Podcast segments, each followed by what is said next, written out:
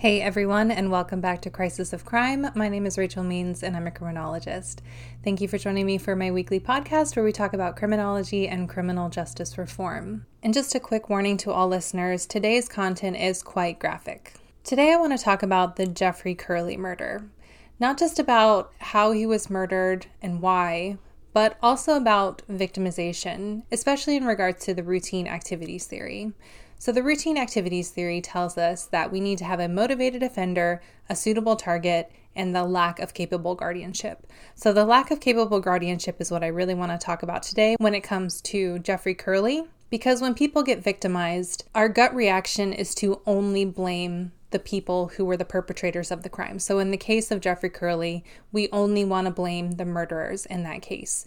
But in reality, especially when it comes to criminal theory, there are a lot of other factors that for this example, put Jeffrey into the situation that he was in.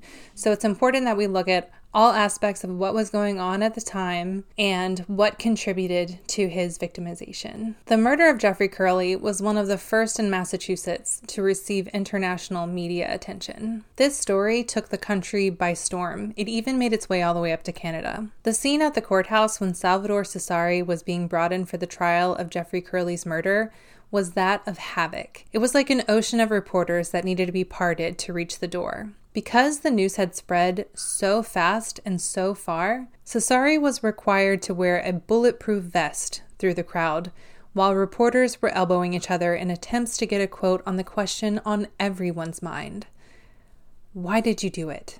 Jeffrey Curley was a bright eyed, adventurous 10 year old living near Cambridge, Massachusetts. He was 4 foot 6, 77 pounds, with blue eyes and dark brown hair.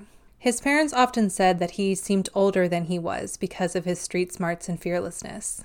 Jeffrey would often hang out with the older kids and young adults in the neighborhood, one of which was Salvador Cesari, who ultimately introduced Jeffrey to Charles Jaynes. Charles Jaynes was a pedophile. He was a member of the North American Man Boy Love Association, or NAMBLA, and yes, that is a real association. And Jaynes believed that young men and boys should be able to have legal sexual relationships. Jaynes became obsessed with Jeffrey and began formulating a plan to get Jeffrey to have sex with him. Jaynes stalked Jeffrey for two weeks and decided to buy him a bike in exchange for sex. On October 1st of 1997, Charles Jaynes, along with Salvador Cesari, met with Jeffrey Curley in attempts to make his proposition. A Trek 97 bike and $50 in cash in exchange for a sexual favor. The three were riding around in Jaynes' Cadillac and had pulled over in an alley to relieve themselves when Jaynes made his first move. Jeffrey was initially filled with joy to receive a new bike, but his joy quickly turned to childlike confusion and fear when Jaynes told him what he wanted in return. Jeffrey, not even fully understanding what Jaynes was demanding, was horrified. Jaynes immediately erupted with anger, grabbing Jeffrey and slamming him into the back seat of the Cadillac. Cesari saw the commotion out of the corner of his eye and quickly climbed into the driver's seat of the car and began to drive away. At only 77 pounds, Jeffrey struggled in the back seat under Jaynes's 300 pound body.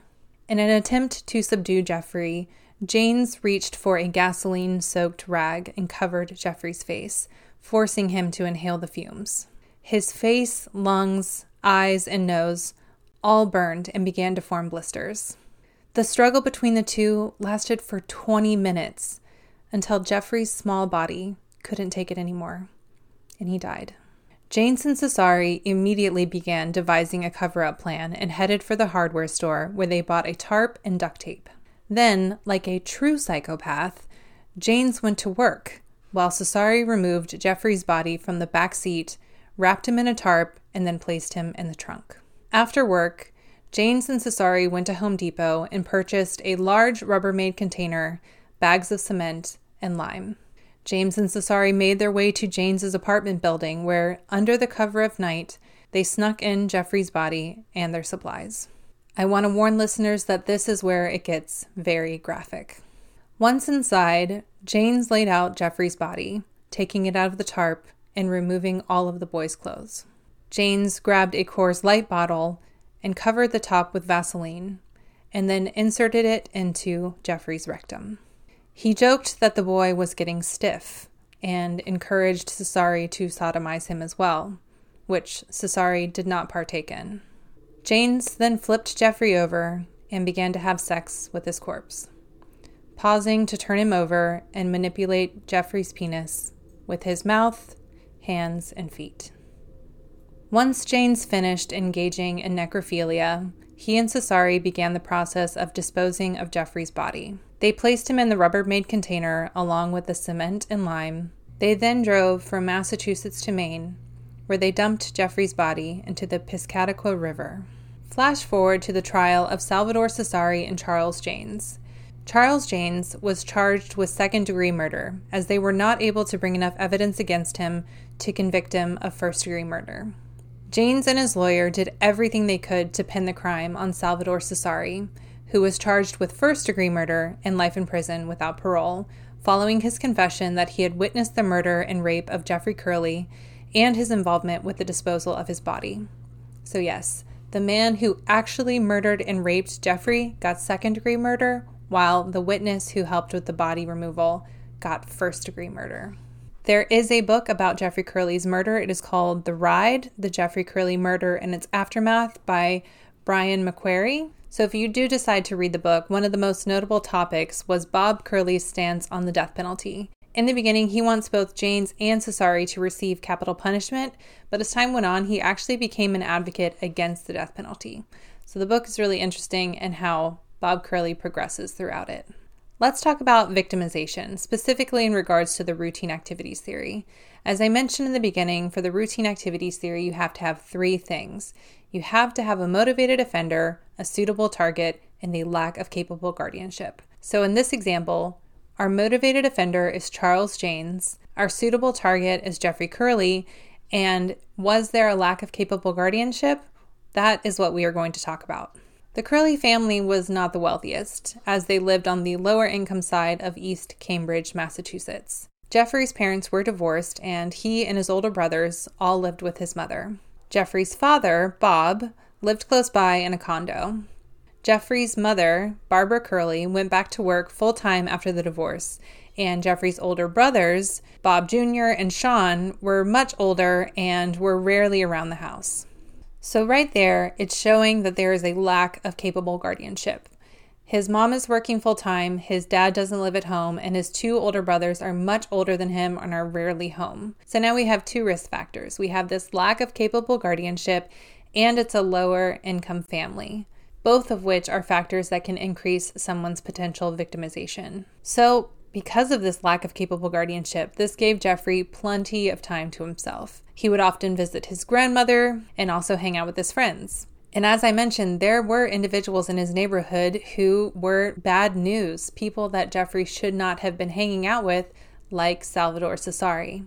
Ultimately, this is the root cause of why he was in the situation that he was in in the first place. This is how he met Salvador Cesari, who then introduced him to Charles Jaynes. As I mentioned, Jaynes was a pedophile and he saw a potential victim in Jeffrey. He was that motivated offender who saw Jeffrey as a suitable target. The fact that Jeffrey didn't have adequate supervision, nor did his parents take a firmer stance on him hanging around individuals like Cesari, because they were aware that he was hanging out with him. This ultimately led to the opportunistic situation that resulted in Jeffrey's death.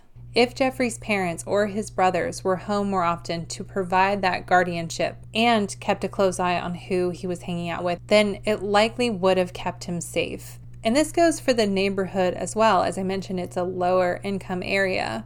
Lower income neighborhoods tend to lack social cohesion and trust because since it's lower income, it tends to have more tenant turnover. Therefore, neighbors don't know each other as well, and therefore, they're not looking out for each other as much. When you get into higher class neighborhoods, there's a higher chance that there's a neighborhood watch program, that people own their homes and have lived there for a longer time, and they're more likely to speak up if they see any kind of suspicious activity or criminal activity. So, this brings up this idea of shared responsibility, which is a very controversial topic because it aims to share the responsibility of the victim's victimization, not just with the perpetrator, but in this case, with other people who were around Jeffrey. In some cases of shared responsibility, the victim has some of the responsibility. In the case of Jeffrey Curley, because he was so young, it wasn't his responsibility to be regulating his behavior and being his own guardian. That was the responsibility of his family and his community. So the Curley family itself is not completely innocent when it comes to shared responsibility. The Curley family falls under the second dimension of victim proneness. Victim proneness occurs when an individual's daily routine includes movement in dangerous locations, living in high crime locations, working in unprotected neighborhoods, or socializing with violent or crime related individuals. So, even though Jeffrey was very young, he was only 10 years old, it's likely that he knew that Cesare was bad news, but he just wasn't able to really process what that meant. So, the majority of the victim responsibility falls onto Bob and Barbara Curley. So, they knew that their son was hanging around with Salvador Cesare, and they had told him on multiple occasions not to hang out with him. But in the end, they were not proactive enough in stopping him from engaging with Cesare.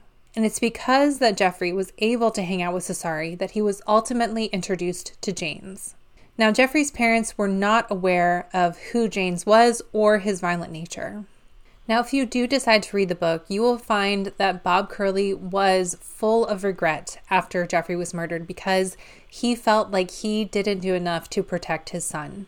Now, in this case of Jeffrey Curley, Jeffrey Curley was, of course, the victim. He received the most victimization in this situation. But the Curley family as a whole was also victimized by the situation, and throughout the court proceedings, they were continually victimized. So, I want to talk a quick bit about re victimization in the criminal justice system. The prime example of when the Curley family was re victimized within the criminal justice system was during the trial of Charles Jaynes. Because of the insufficient evidence, he was only charged with second degree murder. A quote to describe how Bob was feeling after this from the book that I mentioned, The Ride, said, But no words could erase Bob's feeling that justice had shortchanged him. The unsatisfying verdict against a man Bob considered to be the epitome of evil had been a crushing coda to more than a year of ever present grief. As I mentioned before, after Jeffrey was murdered, his father, Bob Curley, was very adamant about trying to have Jaynes and Cesare put to death. So much so that Bob was involved with trying to get a bill passed in Massachusetts that would legalize the death penalty. Now, Congress in Massachusetts did not pass this bill, but because of that, Bob was re victimized again, as it felt as if justice was not being served since his son's murderers were still alive, being able to wake up each day and look outside and see the sun, something that his son was not able to do anymore. Another example of when the Curley family was re victimized was when Bob Curley attempted to sue the North American Man Boy Love Association, or NAMBLA. He was attempting to sue them for the wrongful death of his son because Charles Jaynes was a member. The lawsuit was ultimately unsuccessful because of the First Amendment, which says that each and every American has the freedom to speech and expression. Because NAMBLA is an association where grown men can come together and talk about how they want to engage in sexual relationships with young boys, but they don't actually engage with them through this organization. It's just a group where people can gather and express their opinions and say what they want to say, so that freedom of speech and expression, they could not be held accountable for Charles Jaynes' actions. Because of the multiple setbacks and re victimizations of Bob Curley, he eventually went on a downward spiral. He was unable to function and eventually turned to alcoholism. He finally attended rehab and realized that he was allowing his son's murderers to destroy his life as well. And that is when he changed his views on the death penalty. I do highly recommend that you guys read the book, The Ride. It is very insightful, has a lot of good information, not just about the actual case if you're into true crime, but from a criminology perspective as well. One of the things that I found most interesting in the book is the interactions between Salvador Cesari and the police and the community after the murder had happened because Cesari comes back to the community, back to the neighborhood, and begins following the search for Jeffrey. Because the way that he behaves, he tries to be very helpful and asks a lot of questions and wants to know what's going on. And that kind of behavior actually alerts investigators that this person is trying to get information on this case because they have a lot invested in it. And that was ultimately what led police to figuring out that Cesari was involved, who then turned in Jaynes and gave his whole statement, which did end up getting him first degree murder because he divulged all the details. And then Charles Jaynes got second degree murder. So that part is not ideal, but it is a very interesting book. So I highly suggest that you guys check it out. Thank you so much for listening today. I really appreciate it. If you would like to learn more about me, please visit my website at www.crisisofcrime.com. There you can find all of my other podcasts, as well as my YouTube videos and my links to social media. If you are enjoying this podcast and you would like to help support it, I do have a support tab on my website where you can sign up to become a patron. And a great way to support me is also just to like and share this content. So, thank you again so much for listening today, and I will see you next time.